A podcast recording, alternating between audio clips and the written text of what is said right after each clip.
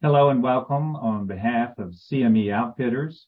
I would like to welcome and thank you for joining us for the first in a series of four CMEO snacks titled Groundbroken Novel Therapies to Manage Idiopathic Hypersomnia. This CMEO snack series is supported by an independent medical education grant from Jazz Pharmaceuticals. I'm Dr. Richard Bogan. I'm Associate Clinical Professor at the University of South Carolina School of Medicine in Columbia, South Carolina, and also the Medical University of South Carolina in Charleston, and principal of Bogan Sleep Consultants LLC in Columbia, South Carolina. I'm very pleased to be joined today by Dr. Anne Marie Morse. Hi, I'm Anne Marie Morse. I'm an associate professor with Geisinger Commonwealth School of Medicine, as well as a director of the Child Neurology and Pediatric Sleep Medicine programs at Geisinger Janet Weis Children's Hospital in Danville, Pennsylvania. Thank you, Dr. Morris. It's great to have you here today. I know you have a lot of experience. And to frame this discussion today, let me review our learning objective. Our goal is that after this CME snack, you'll be able to utilize the latest efficacy and safety data to integrate novel therapies into clinical practice to mitigate the impact of idiopathic hypersomnia or IH. A good way to set the scene for this is now, for this activity is to touch briefly on modafinil, a treatment that historically has been used in idiopathic hypersomnia for quite some time. In fact, the American Academy of Sleep Medicine guidelines have indicated that this may be efficacious. So even though it is off-label for IH, Dr. Morris, can you tell the audience a little, a little bit more about this particular treatment option? Sure. Thank you so much. Well, I think it's really important to recognize that this is a disorder that we do see in our clinics and many times are trying to distinguish from a condition called narcolepsy. Now, the challenge that has existed for many years is the fact that we had zero FDA approved medications for the treatment of idiopathic hypersomnia until recently. And so therefore, many times we're using strategies that were similar to trying to manage narcolepsy and applying them to idiopathic hypersomnia. So when looking at the use of modafinil, we know that this falls into the category of alerting agents, meaning that it's a medication that is working on the brain to help in promoting wakefulness. Most typically, we think about it through its mechanism of really enhancing the amount of dopamine that's available in the brain, likely through an inhibitory mechanism of reuptake. Now, with that stated, when we're using this in idiopathic hypersomnia, frequently we're using doses up to 200 milligrams. In certain situations, there may be dosing even more than that it's important to recognize there are some limitations that you do need to be mindful about when utilizing this medication. Number one, you can encounter some adverse effects that we see with many of the alerting agents, including things like headache, nausea, decreased appetite, even potentially weight loss.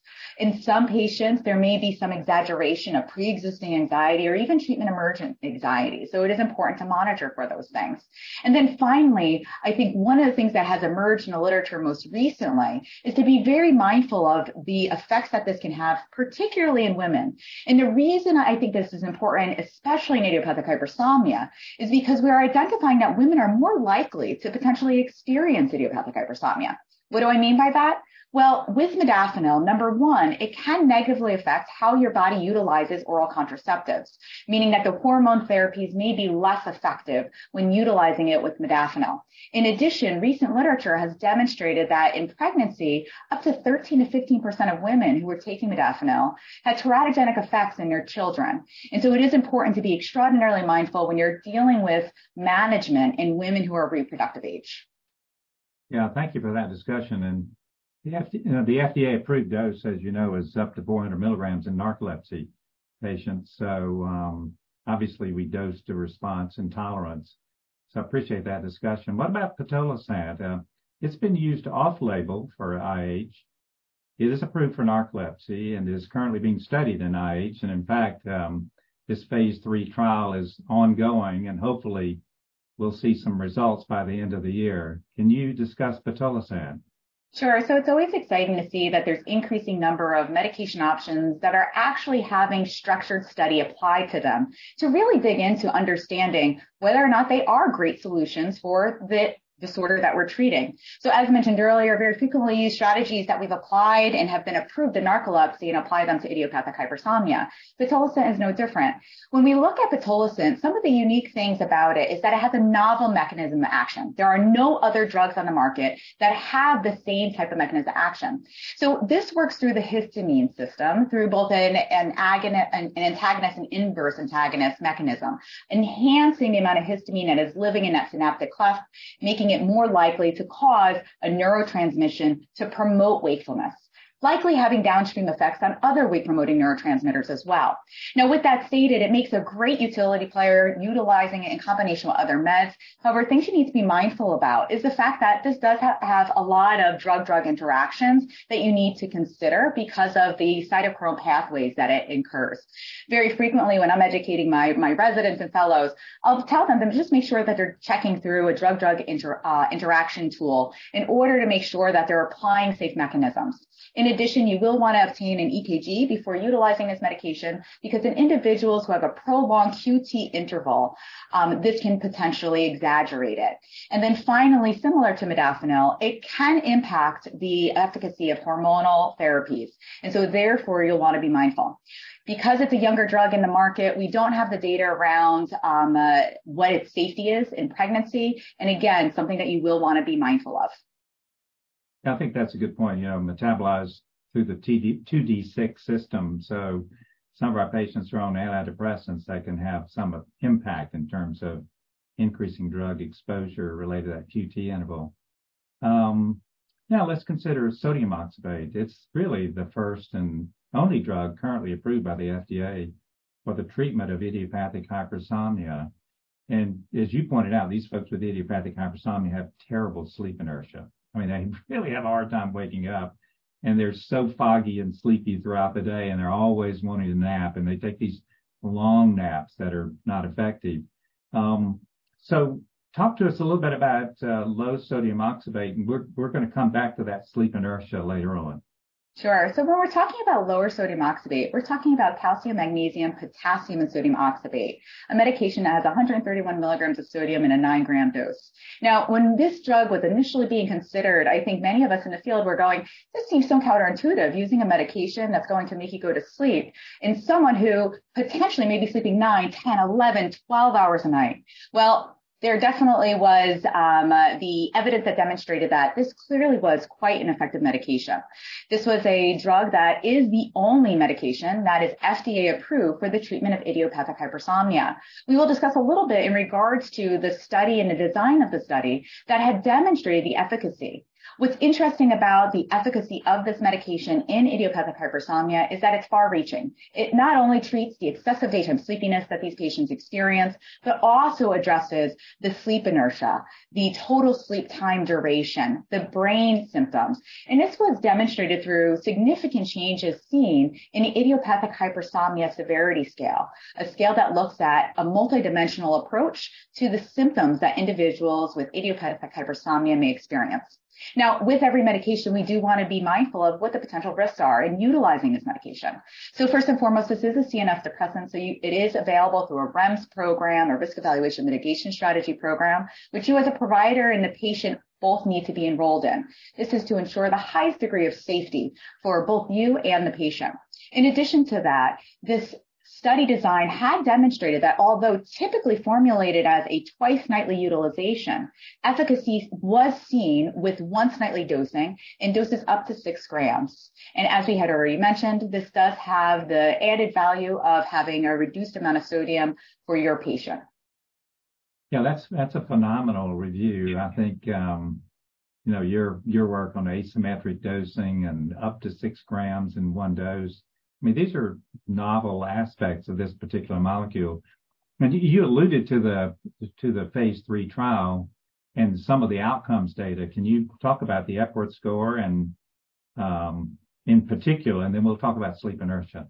Sure. So when we're talking about the Epworth Sleepiness Scale, I think many of us are very familiar with it because it's really become a standard scale that we use in a variety of practices, not just in the sleep clinics, but very frequently even being encountered in primary care practices. This is a scale that asks about eight different sedentary activities and your propensity to doze. So that's difficulty of being able to maintain wakefulness. This is scored between 0 and 24 points, where greater than 10 is abnormal. When looking at how this study was designed, this was a double-blind randomized withdrawal trial, meaning that everyone who entered the trial had the opportunity to be on the medication and be optimized on that medication. With this study design, they did use an enrichment strategy, meaning that those who entered the double-blind randomized withdrawal period had to be a responder with this medication.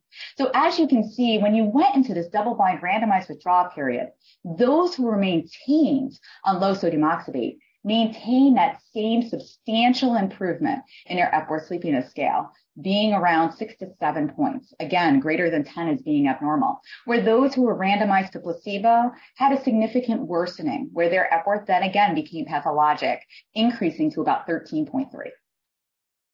Yeah, it's really um, it's interesting to see that Epworth score change that much. um, I mean, we're always frustrated when we treat our patients and see that much change. That's pretty impressive in these registry trials. Um, the sleep inertia. I mean, these folks really bitterly complain about their their difficulty awakening, and now we have some more recent published data specifically looking at sleep inertia and low sodium oxybate. Can you tell us about that?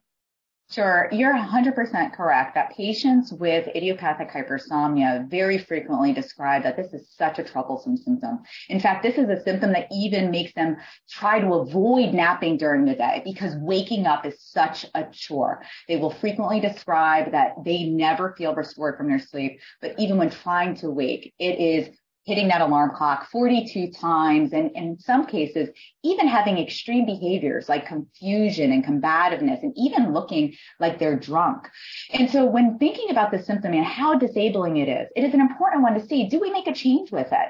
And lo and behold, we do see that. So when evaluating the effects of low sodium oxybate on idiopathic hypersomnia, we do see that it is hitting all of the points that patients describe as being a challenge. We're seeing here that there's improvements in the Epworth sleepiness scale showing that there's improvement in, in excessive daytime sleepiness, the idiopathic hypersomnia severity scale, where there is a significant reduction demonstrating overall value. And then finally, the visual analog scale of sleep inertia and demonstrating that across patients who were experiencing the use of low sodium oxybate, that that was greatly improved, leading to an easier ability to get up and start their day.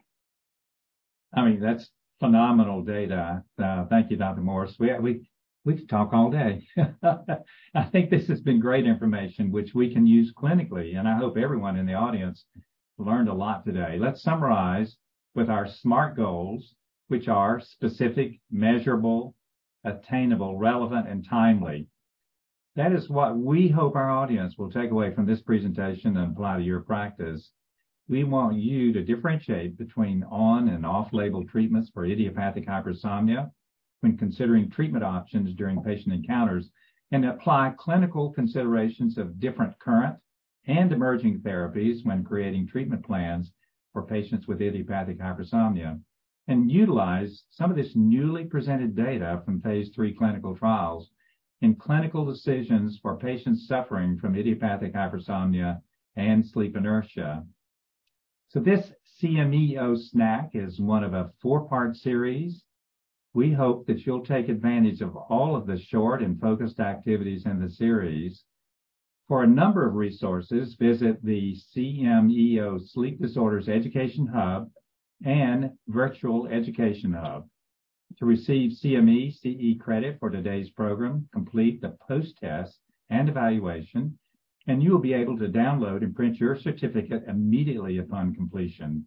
So again, um, Dr. Anne Marie Morse, Thank you very much for joining us today and giving us really an erudite presentation of this information. Thank you. And thank you all to our audience for participating and providing the best care for your patients. Good day.